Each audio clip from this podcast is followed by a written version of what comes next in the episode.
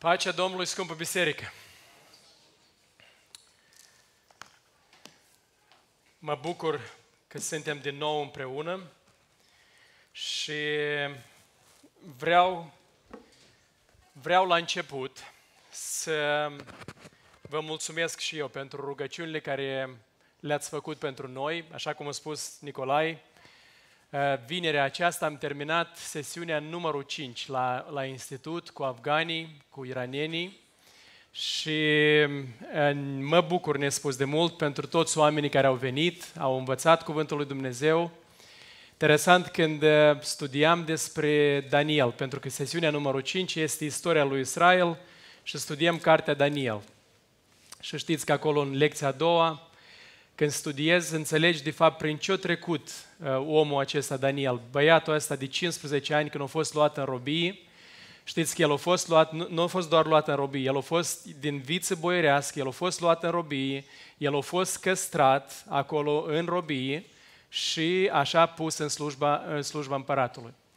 Și când, uh, când studenții din Afganistan și din Iran, când au, când au înțeles lucrul ăsta, Interesant, cineva a spus, noi de multe ori trecem prin situații mult mai ușoare și avem, și avem atâtea plângeri și dezamăgiri cu privire la Dumnezeu, cu privire la oameni, dar uite la băiatul ăsta de 15 ani, care a trecut prin toate aceste împrejurări, dar el a rămas credincios lui Dumnezeu, indiferent de situații și de, și de împrejurare.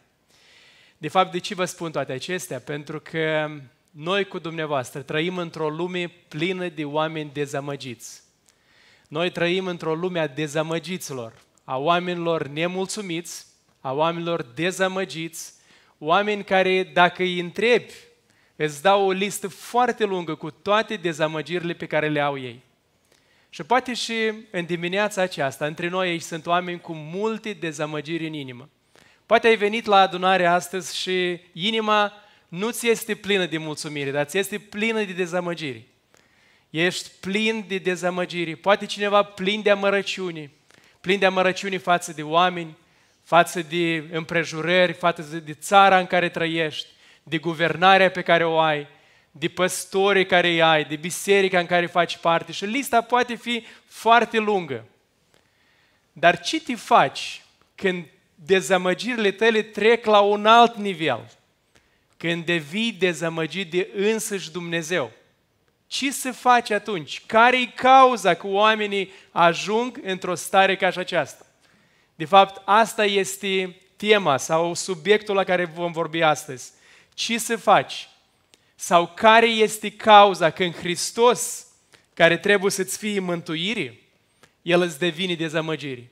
Care sunt cauzele? Care sunt stâncile cele de desubt a, a, a, a apei care sunt, poate sunt nevăzute, dar ele sunt în viața ta. Sunt, sunt anumite probleme, sunt anumite lucruri în viața ta care ele sunt nerezolvate, care le-ai lăsat acolo și ele, ele în cele din urmă te vor duce la o dezamăgire foarte mare. De aceea, noi care am studiat și noi continuăm cu biserica, pentru cei care ne urmăriți online și nu știți de lucrul acesta, noi cu biserica studiem Uh, Evanghelia după Matei, capitolul, uh, partea 1, de la capitolul 1 până la 13 și în lecția care am studiat-o deja și am făcut-o și cu fratele Vasile, noi am studiat capitolul 11 și 12 din, din Evanghelia după Matei. Dacă cineva din biserică încă, încă nu sunteți parte a unui grup de studiu, vă încurajăm, vă chemăm să fiți parte și să studiați Cuvântul lui Dumnezeu. Dar, la capitolul 11, vreau să deschideți împreună cu mine la capitolul 11, de la versetul 1 până la 6, este o situație interesantă aici. Ioan Botezătorul, care a ajuns să fie în temniță, și știți că Domnul Iisus Hristos și-a început lucrarea după ce Ioan Botezătorul a pregătit calea, a pregătit toate lucrurile, toate ca Domnul Iisus Hristos să se arate, și apoi Ioan a fost închis de Irod și atunci Scriptura zice că Domnul Isus și-a început lucrarea lui aici, aici pe pământ. Și acum Ioan Botezătorul este în închisoare, își așteaptă ziua executării și la versetul 3 din capitolul 11, Ioan a trimis pe ucenicii lui la Domnul Isus și l-a trimis consărcinare. Și uitați-vă ce întrebare pune Ioan Botezătorul. Zice, tu ești, duceți și întrebați, tu ești acela care are să vină sau să așteptăm pe altul? Eu deja am vorbit odată la subiectul ăsta, dar ce este interesant aici cu privire la Ioan Botezătorul? Că este un om care a fost special trimis de Dumnezeu, ca, ca el să pregătească calea Domnului Isus Hristos. Isaia o proroce cu privire la el. Ioan a venit și cu foarte mare credincioșie a, a făcut lucrul acesta. Acum Ioan era într-o împrejurare grea. Ioan era într-o împrejurare grea, era închis și el care era proroc, el știa, oamenii din jur îl știau ca proroc, ca un om al lui Dumnezeu, el stă acum în, în, în, în, în niște împrejurări grele și pe cel care, care i-a pregătit calea, acela la un singur cuvânt ar fi putut nu numai să le elibereze, să arunce în aer toată închisoarea aceea în care era Ioan și cu tot cu Irod și cu tot ce era și uite că Domnul Iisus nu face nimic. Și Ioan în cazul ăsta, el se duce și spune la ucenici, duceți și întrebați, este el sau să așteptăm pe altul? De ce?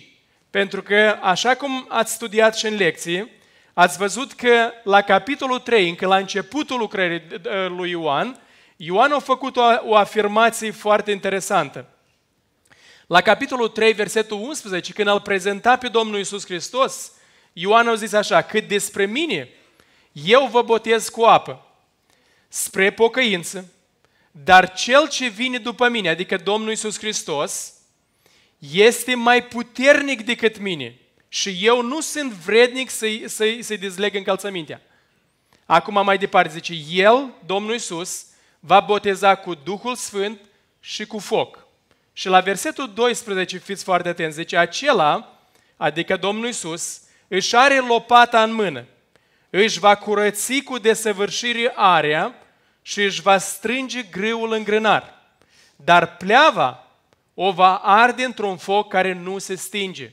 Cu alte cuvinte, Ioan când îl prezintă pe Domnul Isus Hristos, îl prezintă ca cineva care este foarte puternic, care are toată puterea sus în cer și jos pe pământ, cel care este cu lopata în mână, care trebuie să dispartă pleava de, de grâu, care să facă o despărțire, să facă o judecată și să pedepsească cu foc pe toți acei care nu sunt credincioși. Ioan o propovăduit despre aceasta, o vorbit despre aceasta. L-a prezentat pe un Hristos care, care avea toată puterea. Și acum Ioan, stând în închisoare, el se aștepta că, că Domnul Iisus acum, acum va da tresnetul odată din, din cer, care va, va nimici cu foc pe toți, și pe Irod și pe toți și se va instala ca și, ca și împărat al, al lui Israel. Și aici Domnul Iisus nu face nimic. Domnul Iisus, Domnul Iisus știe despre situația lui Ioan, știi, cunoaște și, at- și stă și nu face nimic. În, în, în opinia lui Ioan, Domnul Iisus parcă nu i-ar păsa de, de, de împrejurarea lui. Și Domnul Iisus Hristos, Cel care știe toate lucrurile, la versetul 4 zice, drept răspuns Iisus i-a zis, le-a zis la ucenicii lui Ioan, duceți-vă și spuneți lui Ioan ce auziți și ce vedeți. Cu alte cuvinte, dovezile să vorbească de la sine. Și versetul 5 zice, orbii își capătă vederea, șchiopii umblă, leproșii sunt curățiți, surzii auzi, morții înviază, săracilor li se propovădește Evanghelia. Și noi care am studiat textul acesta, noi știm că Domnul Iisus Hristos citează care text din Scripturi, frați și surori? De la Isaia 61, versetul 1 și 2 și vreau să îl citesc pe scurt aici. Zice, Duhul Domnului este o prorocie cu privire la Domnul Isus Hristos. Și fiți atenți aici ce spune. Duhul Domnului este peste mine. Și Domnul m-a uns să aduc vești bune celor nenorociți. El m-a trimis. Ce să fac? Să vindec pe cei cu inima zdrobită, să vestesc robilor, robilor de păcat, să vestesc robilor slobozenia, prinșilor de război, în războiul ăsta spiritual, a robii păcatului, să le dau izbăvirea, să vestesc un an de îndurare al Domnului și la urmă zice și o zi de răzbunare a Dumnezeului nostru. Ioan Botezătorul El aștepta în, în împrejurarea în care este să vadă ziua răzbunării lui Dumnezeu. Și în loc de răzbunare, el vede că Dom- Domnul Isus își arată milă, își arată îndurare. Ioan Botezătorul a avut întrebări foarte serioase cu privire la Domnul Isus. Și anume pentru că el, într-un moment de criză în viața lui, s-a concentrat la ceea ce ar fi vrut el să vadă, la ceea ce ar fi vrut el în felul lui să fie rezolvată situația. Și pentru că n-a văzut focul cela din cer coborându-se și luându-i partea lui Ioan, Ioan a avut întrebări foarte, foarte serioase cu privire la cine este Domnul Isus Hristos. El aici a început să se îndoiască și să, să-și pună cu adevărat întrebarea, oare n-am slujit eu oare, oare în zadar? Oare în toată lucrarea care am făcut-o eu, oare nu a fost în zadar? Poate am propovăduit-o în Hristos care nu este Hristos. Și poate cineva din mijlocul nostru în dimineața aceasta te afli în aceeași situație ca și Ioan Botezătorul. Ți-ai pus viața în joc pentru Evanghelie, ai dat tot și dai tot. Și vine, vine cel rău și îți, îți picură gânduri care nu vin de la Dumnezeu. Pentru că vrei să vezi izbăvirea, dar izbăvirea parcă nu mai vine. Poate ai o boală, poate ai pe cineva din familie bolnav, poate ai anumite probleme care ai vrea să știi că Dumnezeu are toată puterea să le rezolve. Dar El parcă întârzi. El parcă nu vrea să răspundă acum și aici cum am vrea noi. Dragii mei, vreau să știm că Dumnezeu niciodată nu întârzi. Dumnezeu care este cel atotputernic, El lucrează la timpul Lui, la locul Lui și așa cum știe El cel mai bine. Și atunci când noi vrem să-L punem pe Dumnezeu în cutia noastră, ca El să răspundă și să facă exact cum vrei tu, vreau să te atenționez că ai toate șansele să cazi într-o dezamăgire profundă. Am cunoscut oameni care au mers cu Dumnezeu pe înălțimi, dar au venit crize în viața lor pentru că n-au văzut un răspuns care ar fi vrut ei acum și aici, un răspuns la rugăciunile lor, la nevoile lor. Și oamenii cei au căzut în, în dezamăgiri profunde. Unii din ei până în ziua de azi încă nu s-au întors. De ce vă spun toate acestea? Pentru că pericolul este foarte mare. Pericolul să, să iai Sfânta Scriptură și să cauți, să cauți versete care te, care te privesc doar pe tine și doar aici și să spui, uite, e scris, de ce nu faci, Doamne? Uite, e scris, de ce Biblia voastră, Biblia noastră spune, de ce nu se întâmplă lucrurile astea cu mine? Este un lucru foarte periculos care poți să-l faci. Biblia este cuvântul lui Dumnezeu. Ea se va împlini până la cea mai ultimă iotă. Domnul Iisus a promis că cerul și pământul va trece, dar cuvântul lui nu va trece până nu se va împlini cea, în cea din urmă iot. Cuvântul lui se va împlini, dar nu așa cum vrei tu și nu așa cum îi spui tu lui Dumnezeu să se împlinească. Noi suntem chemați să-i stăm, să-i fim credincioși lui Dumnezeu până în cea din urmă zi și clipă a vieții noastre. Mi-aduc aminte odată în Afganistan a venit un băiat și uh, i-am spus Evanghelia, i-am propovăduit Evanghelia și el, când i-am spus că Domnul Iisus Hristos poate să-i dea o viață nouă, un început nou, o minte nouă, să-i dea mântuirea lui, i-a plăcut grozav tot ceea ce a auzit, a primit cu bucurie, s-a pocăit, dar după câteva zile a venit și a zis, a zis eu mă lepă de Hristos. De ce l-am întrebat eu? Pentru că el, tu ai spus că El îmi va da o viață nouă, dar El mi-a dat o viață numai mai mult de, de probleme decât nouă. El, el, tu ai spus că, că El îmi va da o asta, un viitor și o nădejde, dar, dar eu văd că, că viitorul în, în problemele care mă aflu, parcă nu am viitor. Și atunci m-am gândit cât este de important atunci când, când spunem și Evanghelia la oameni, să le prezentăm tot planul lui Dumnezeu, tot cuvântul lui Dumnezeu. Să nu alegem să spunem la oameni doar ceea ce vor să audă. Pentru că Domnul Iisus nu a făcut așa. Domnul Iisus Hristos a spus, cine vrea să vină după mine, să se lepede de sine, să-și ia crucea și să mă urmeze. Asta a fost mesajul Domnului Iisus. Când, când mergea și propovăduia împărăția lui Dumnezeu, la asta îi chema pe oameni. Și cât este de important și noi, când ne apropiem de Cuvântul lui Dumnezeu, să-L luăm ca și un tot întreg, să nu-L despicăm și să luăm doar ceea ce ne place și să așteptăm ca Dumnezeu să facă doar ceea ce ne place. Pentru că atunci avem toate șansele să cădem într-o mare dezamăgire. Dar capitolul 11 și 12 ne mai dau și alte exemple.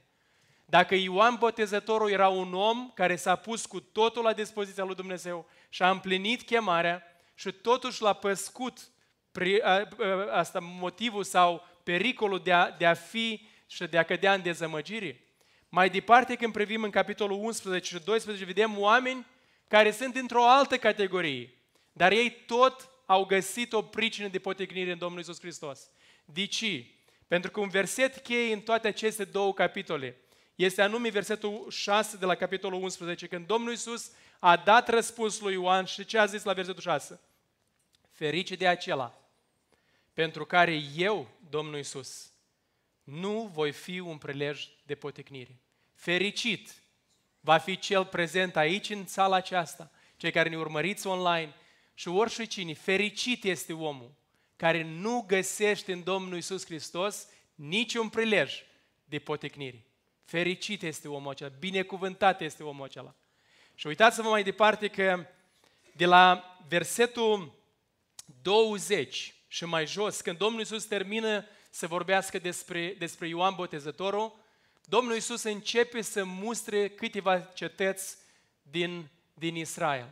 Și la versetul 20 zice așa, atunci Isus a început să mustre pe cetățile în care, fă, în care fă, fă, făcuseră, fuseseră făcute, cele mai multe din minunile lui, pentru că nu se pocăiseră.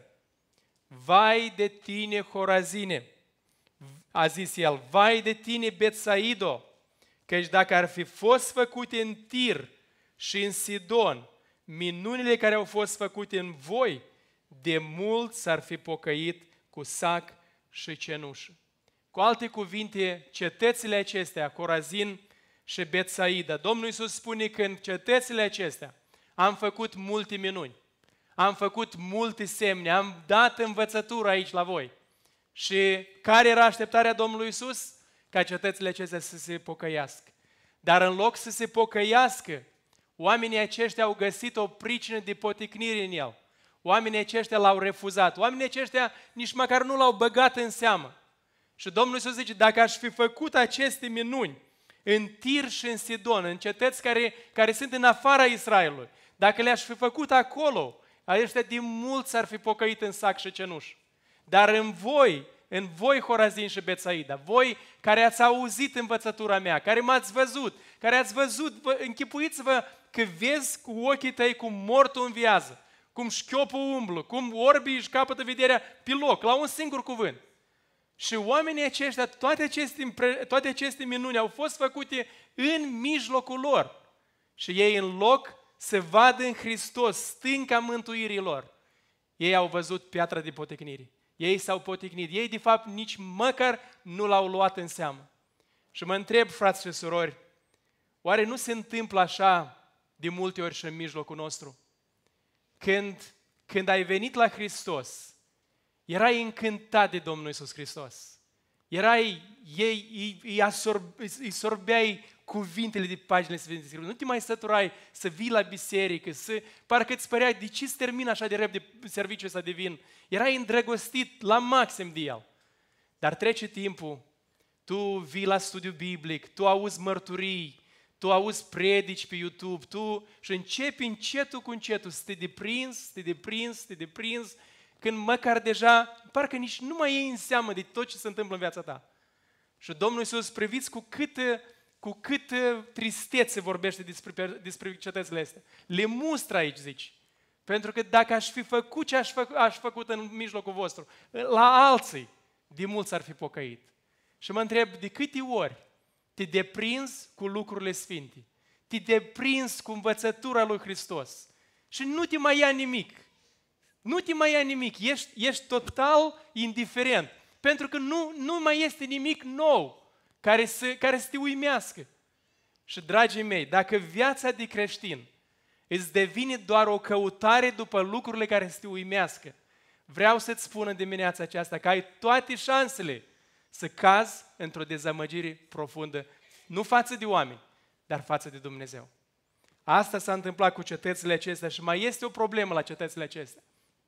La versetul 21, Domnul Iisus mai adaugă o cetate la număr. Și zice, și tu, Capernaume, țineți minte ce era cu Capernaum. Capernaum era, era, era locul a doilea unde Domnul Iisus s-a dus să locuiască. Cetatea numărul doi în care și-a mutat și-a locuit acolo. Zice, și tu, Capernaume, vei fi înălțat oare până la cer? Cine spune fraza asta? Cine spune întrebarea aceasta? Că nu numai că erau indiferenți, dar erau și mândri. Erau oameni mândri care se vedeau foarte sus, se vedeau cine știe ce și zice, îți spun că nu. Zice, vei fi pogorât până în locuința morților. Pentru că Biblia este foarte clară cu privire la aceasta. Că mândria merge înaintea căderii.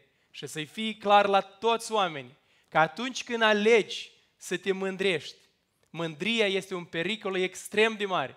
Pentru că ea merge înaintea căderii care nu vezi căderea, dar, dar, dar mândria te duce exact acolo. Și cel mai periculos, cel mai periculos, că mândria asta, atunci când este lăsată în inima ta, și de multe ori, frați și surori, mândria asta este așa de subtilă, că știți că în, în lista celor șapte păcate de moarte, care prima, biserica primară a pus o listă de păcate de moarte, mândria era prima din ea. De ce? Pentru că ea este cea mai periculoasă. Ea poate să se deghizeze așa de bine că, că tocmai și ție ți este greu să o depistezi. Dar ea este, ea te conduce, ea, ea, ea îți creează toate condițiile ca să te mândrești și apoi să cazi mai jos decât ai fi dorit. Și cel mai rău, că mândria asta, ea te face să fii indiferent față de învățătura lui Hristos, față de minunile Lui, față de lucrarea Lui. Și tu devii un om apatic, un om care nu-i mai pasă de ceea ce, de ceea ce face Domnul Isus în viața Lui. Nu-i mai pasă ce fac oamenii.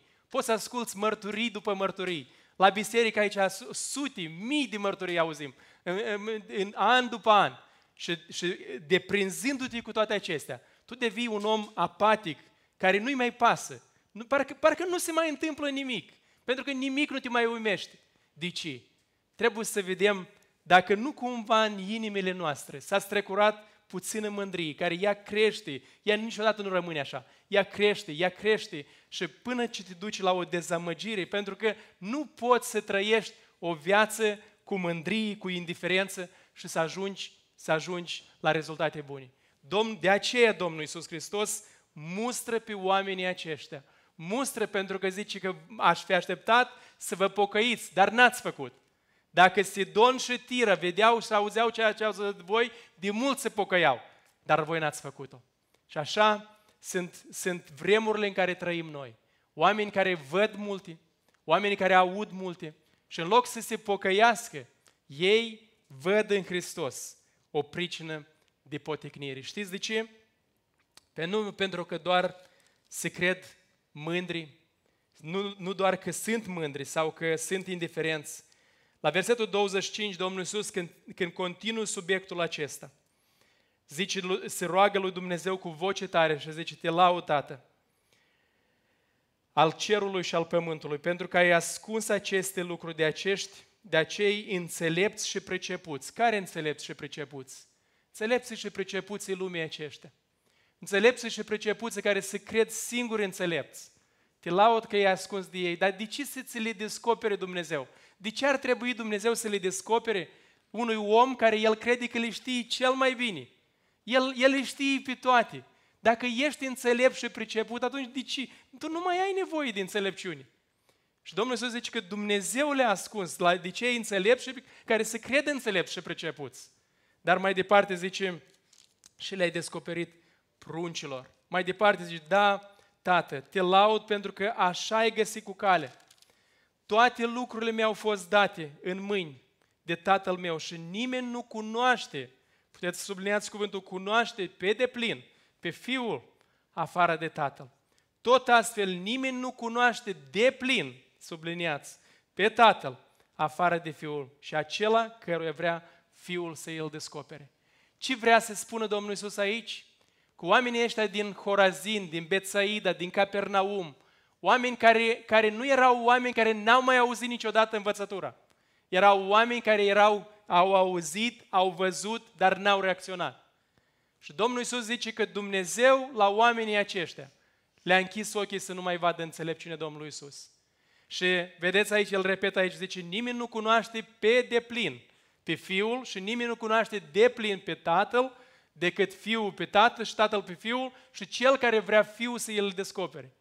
Ce mult mă rog ca în dimineața aceasta Dumnezeu să ne vorbească la fiecare și să ne arate, frați și surori, că nimeni din noi, chiar dacă cu mintea ești de acord cu mine, dar vreau și cu inima să fii de acord, că nimeni din noi nu-L cunoaștem pe deplin pe Domnul Isus Hristos, pe Dumnezeu cel atotputernic. Este mult, mult încă care trebuie să descoperim din El, din cuvântul Lui. Și dacă noi ajungem să ne credem înțelepți, păi dar cum, dacă am făcut atâtea studii, dacă nu scăp nicio lecție, vin la studiu, completez cartea aceea de la cap la coadă, de ce să nu? Eu, eu știu toate lucrurile. Ce poate să mai spună fratele Alexei? Ce poate să mai spună predicatorii care predică aici? Știu eu toate. Ce să mă învețe ei? Dacă gândul ăsta te, te paște, dacă gândul ăsta vine în inima ta, trebuie să-l scoți, să-l, să-l rupi din rădăcină. De ce? Pentru că el va duce la o, rădă, la, la o dezamăgire extrem de mare în viața ta. Nu numai față de oameni, dar și față de Dumnezeu. Și capitolul 12 continuă versetele 28, la versetele 28 de la capitolul 11 mă voi întoarce înapoi, dar capitolul 12 mai arată o categorie de oameni. Farisei și cărturari. Fariseismul și, și cărturarii ăștia, el poate fi un alt, un alt pricină, o altă pricină de, de dezamăgire în viața ta. De ce spun așa? Pentru că farisei și cărturarii nu erau oameni care nu cunoșteau Scriptura. Erau oameni care cunoșteau Vechiul Testament foarte, foarte amănunțit. Te așteptai că din dată ce apare Domnul Isus Hristos pe arena slujirii Lui în, în, în Israel, primii care trebuiau să-L vadă și să-L recunoască, trebuiau să fie oameni aceștia. De ce? Pentru că la nivel de minte, de informații, ei cunoșteau foarte bine Vechiul Testament. Dar uite că Hristos, Mântuitorul lumii, stă de vorbă cu ei, vorbește cu ei și ei nu-L văd. Ei nu vor să-L accepte. El este o pricină de poticnire pentru, el, pentru ei. De, ei. Ei văd în El nu un mântuitor. Ei văd în El un rival. Ei văd în El cineva care le ia autoritatea, care le ia populismul lor. Și de aia îl urăsc și îl urăsc până ce îl omoară. Deci este periculos lucrul acesta. Pentru că oamenii ăștia în fățărnicia lor, în fariseismul ăsta al lor, ei, ei, ei nu mai văd pe om. Ei văd, ei și-au pus un cod de legi, ei și-au pus un cod de legi care ei singuri l-au făcut, dar ei nu mai văd omul care are nevoie de mântuire. Și Domnul Iisus anume aici, știți că la, versetul, la capitolul 12, ucenicii au mâncat din spicile de grâu în timpul sabatului și farisei au fost nemulțumiți. Apoi, când a venit la, la sinagogă, la, la versetul 9, capitolul 12, a intrat în sinagogă și versetul 10 zice, iată că în sinagogă era un om care avea o mână uscată. Ei, ca să poată învinui pe Iisus, l-au întrebat, este îngăduit a vindeca în zilele de sabat? El le-a răspuns. Ce frumos răspunde Domnul Iisus Hristos. Cine este omul acela dintre voi care dacă are o oaie, el o are, ea lui, care are o oaie și cade într-o groapă în ziua sabatului, să zic că o, o să scot poi mâine. Nu, zici. Zice, să nu apuce și să o scoată afară din ziua sabatului. Cu atât mai de preț este deci un om decât o oaie. De aceea, zice Domnul Iisus, este îngăduit a face bine în ziua sabatului.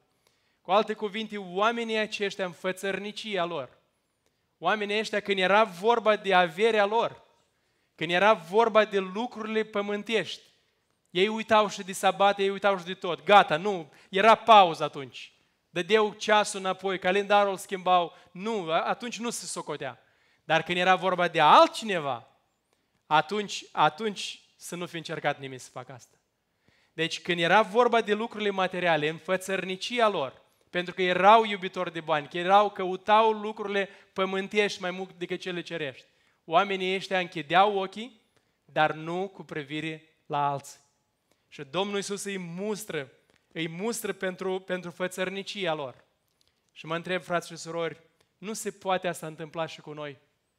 Când, când cu privire la tine ești foarte, foarte domol și când este vorba de alții, nu ai milă. Și Domnul Iisus Hristos zice că oare nu este omul ăsta mai de preț ca oaia, ca lucrul cel material care îl ai? Cu mult mai de preț este. Dar fariseii aceștia, nu numai că cu privire la lucrurile materiale, nu numai cu privire la sabat, dar ei au mers atât de mult, au continuat în fățărnicia lor până acolo că Domnul Iisus îi, îi învinuiește, că oamenii ăștia au, au hulit împotriva Duhului Sfânt. Și ei au ajuns să hulească împotriva Duhului Sfânt și Domnul Iisus spune că cei ce hulesc sau vorbesc de rău pe Fiul vor fi, vor fi iertați, dar cei ce vorbesc de rău pe, pe, pe Duhul Sfânt sau hulesc pe Duhul Sfânt nu vor fi iertați. De ce? Pentru că oamenii ăștia vedeau vădit lucrarea Duhului Sfânt în viața Domnului Isus Hristos. Vedeau mâna lui Dumnezeu, cum, cum face toate minunile și dă învățătura aceasta prin Domnul Isus Hristos.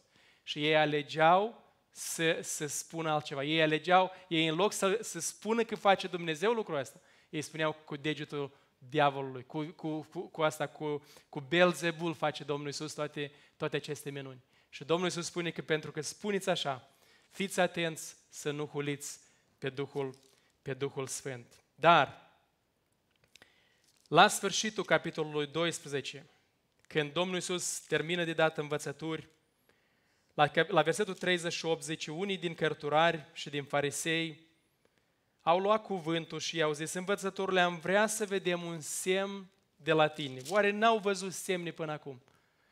i-a mustrat, le-a spus că ați văzut semne, n-ați reacționat. Ei iară vor semne și zice, drept răspuns, el le-a zis, un neam viclean și prea curvar. Cine este neamul ăsta viclean și prea curvar? Tocmai cu cei care, cu care vorbea. Cu aceștia farisei și cărturare, cu oamenii care au rămas indiferenți de, de învățătura Domnului Isus Hristos. Și Domnul Isus spune care este calitatea oamenilor acestea. Zice viclean și, și prea curvar cere un semn, dar nu îi se va da alt semn decât semnul prorocului Iona. Și care era prorocul Iona? Zice, căci după cum Iona a stat trei zile și trei nopți în pânticile chitului, tot așa și fiul omului trebuia să stea trei zile și trei nopți în inima, în inima pământului. Și fiți atenți ce spune la versetul 41. Bărbații din Ninive, la care a mers Iona să le propovăduiască, ei se vor scula alături de neamul acesta în ziua judecății și îl vor osândi, pentru că ei s-au pocăit la propovăduirea lui Ioan. Și iată că aici este unul mai mare decât Iona. Bărbații din Ninive au auzit nu o predică de 40 de minute, au auzit o predică de o singură frază, care le-a spus că încă 40 de zile și Ninive va fi nimicit. Dar, dar ei au, s-au lăsat atinși de mesajul lui Dumnezeu, ei, ei oamenii cei care erau răzvătiți, care trăiau o viață răzvătită, dar când au fost puși față în față cu cuvântul lui Dumnezeu, ei au răspuns. Ei au răspuns, s-au pocăit în sac și cenușă. Și Domnul Iisus spune că oamenii ăștia se vor scula în ziua aceea și vor judeca pe ăștia. De ce? Pentru că ăștia au auzit de nenumărate ori. Și de mult trebuiau să se pocăiască în sac și cenușă și n-au făcut-o. Și știți, frați și surori, că am auzit odată cineva spunând că noi așteptăm sau vorbim despre a doua venire a Domnului Isus Hristos. Dar sunt încă atâția oameni care ei nu știu că El măcar odată a venit. Și sunt oameni care n-au auzit nici măcar despre prima Lui venire. Sau nu vor să audă. Sau nu vor să audă. Și Domnul Isus Hristos spune că oamenii aceștia care rămân indiferenți, ei cei din Ninive, în ziua aceea, ei îi vor judeca. Și apoi îl dă și cazul cu împărăteasa de la miază zi, care zice că a venit de la marginile pământului ca să-l asculte pe Solomon. Și Domnul Iisus zice, uite aici este unul mai mare decât Solomon. Cine arată toate, toate, toate exemplele acestea? Ne arată că sunt două categorii de oameni. Oameni care, care au fost expuși la învățătura lui Hristos și au rămas indiferenți. De ce? Pentru că oamenii ăștia s-au socotit singuri înțelepți. Oamenii ăștia s-au socotit pricepuți, oamenii ăștia nu-i mai, nu-i mai încânta nimic. Și era o altă categorie de oameni care au fost expuși foarte puțin la, la învățătură. Dar atunci când au auzit, ei s-au grăbit să, să răspundă. Dimineața aceasta vreau, vreau să ne cercetăm inimile și să, să, ne, să ne uităm fiecare în dreptul nostru. Oare nu cumva am început undeva cumva să ne socotim singuri înțelepți, prea înțelepți, știm multe din Cuvântul lui Dumnezeu. Dacă înțelepciunea care o ai din Cuvântul lui Dumnezeu te face să devii rece față de, de Dumnezeu, de Domnul Isus Hristos, atunci cu nimic nu se deosebește de înțelepciunea care o aveau farisei și cărturare. De ce? Pentru că, frați și surori, este foarte periculos atunci când cuvântul lui Dumnezeu îl răsfoim doar ca să, ca să știm, doar ca să nu fim cu nimic mai prejos decât alții, doar ca să arătăm bine, doar ca să fim în rând cu toți. Este foarte, foarte periculos să faci un lucru ca și acesta. Cuvântul lui Dumnezeu este pentru ca să ne învețe. Cuvântul lui Dumnezeu este ca să ne mustre, să ne arate problema acolo. Și când ne-o arată, nu mă cert cu Dumnezeu să-i spun că nu e așa. Când Dumnezeu îmi vorbește, când mi-arată, când mă mustră, mă, mă grăbesc să, să, să, să, să accept. Și nu numai, cuvântul lui Dumnezeu este ca să te mustri, ca să te îndrepti, totdeauna să-ți arate cale de ieșire și apoi să-ți dea înțelepciune în neprecănire. Pentru asta avem cuvântul lui Dumnezeu. Dacă nu lași procesul ăsta să treacă prin inima ta, atunci ai toate șansele, nu numai să devii fariseu, nu numai să devii un fățarnic care nu mai, care nu mai răspunde la cuvântul lui Dumnezeu, dar ai toate șansele să decazi într-o depresie și într-o dezamăgire extrem de puternică, nu față de oameni, dar față de însăși Domnul Isus Hristos. Care este soluția? Domnul Isus a dat soluția aici la capitolul 11. La versetul 28, Domnul Isus a spus așa, veniți la mine, toți cei trudiți și împovărați, să trăiești o viață cu plină de, de, de, de indiferență, de, dez, de dezamăgiri. Nu este o viață de odihnă. Este o viață când tu singur te trudești, te împovărezi cu lucruri care nu trebuie să le iai. Și zice Domnul Iisus, veniți la mine toți cei trudiți și împovărați și eu vă voi da odihnă. Sufletul omului, chiar dacă nu este fizic, dar ținând dezamăgirile astea în inima ta, în mintea ta, în viața ta, el, el, el extrem de mult îți apasă pe sufletul tău. Trăiește o viață cu sufletul greu, cu sufletul care n-are odihnă. Și Domnul să zice, vină la mine. Vină la mine tu cel trudit și împovărat. Lasă dezamăgirea. Vină la mine și eu îți dau odihnă. Luați jugul meu asupra voastră și învățați de la mine, căci eu sunt blând și smerit cu inima și veți găsi odihnă din nou pentru sufletele voastre. Dimineața aceasta vreau, la sfârșitul acestei predici, să ne cercetăm inimile și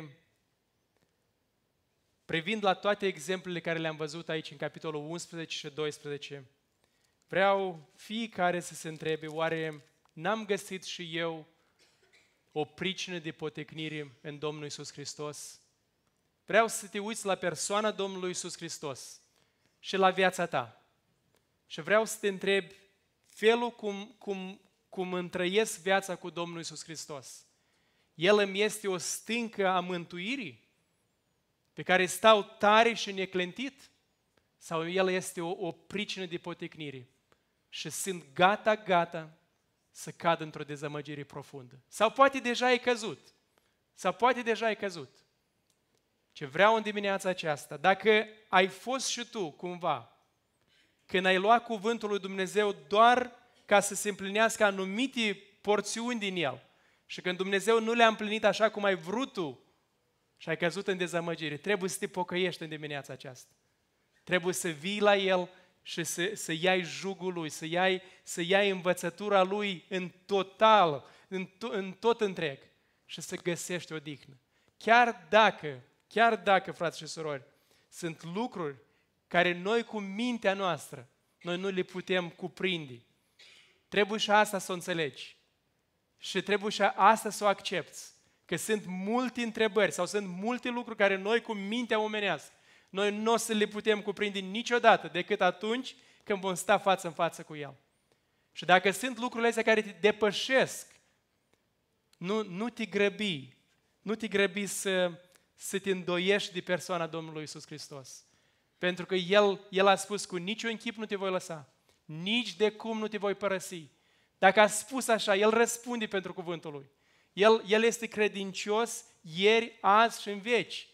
Și dacă, și dacă alegi să te duci pe calea deznădejdii, pe calea îndoielii, vreau să știi că vei ajunge în deznădejde și dezamăgiri profunde. Domnul Iisus ne cheamă să ne întoarcem înapoi. Sau poate este în dimineața aceasta oameni în mijlocul nostru care au ajuns ca farisei, oameni care, ca, ca Horazin și Bețaida, oameni care s-au socotit înțelepți, pricepuți. Vreau, vreau să te oprești pentru o clipă și să te întrebi, tu gândește că nu este nimeni aici, doar tu și Domnul Isus Hristos. Care e părerea ta despre tine? Uite, când, când te gândești la tine, este ceva care tu știi că nu știi? Sau, sau tu când este vorba de lucrurile sfinte, tu toate le știi? Vreau, vreau să te oprești să te gândești. Pentru că o astfel de, de, de Uh, de, de părere despre tine, el, el nu te va duce la bine. Când nimic nu te mai mișcă din cuvântul lui Dumnezeu, când cauți doar lucrurile care, care să fie, care să fie, să te, să te, să te, să te uimească, atunci ești într-o, într-o pantă foarte periculoasă pentru viața ta de credință. Oprește-te în dimineața aceasta și gândește-te. Poate în dimineața aceasta mai cauți minuni mai cauți semne cum căutau și farisei, chiar dacă le-au văzut. Minuni și semne, frați și surori, au fost făcute multe. Ele de multe ori sunt făcute sub ochii noștri și noi nu le vedem. De ce? Pentru că de multe ori am lăsat inima să fie insensibilă la ceea ce face Duhul lui Dumnezeu în viața noastră. El să ne ajute în dimineața aceasta să vedem mâna Lui, să vedem, să vedem Duhul Lui la lucru în viața noastră, în viața celor care sunt în biserică. Când venim la biserică, să venim nu doar să mai ascultăm ceva, să nu venim doar ca să, pentru că trebuie să venim, să venim ca să, ca să ne apropiem de El, să fim încântați de El. Și chiar atunci când nu înțelegi anumite lucruri, grăbește să le spui Lui, grăbește să vii la El. Și el, el o să te întâlnească acolo unde ești, ești tu, te va lua de mână, îți va explica în limita care este posibil pentru tine acum și aici și nici de cum nu te va lăsa, cu, nici de, cu niciun chip nu te va părăsi.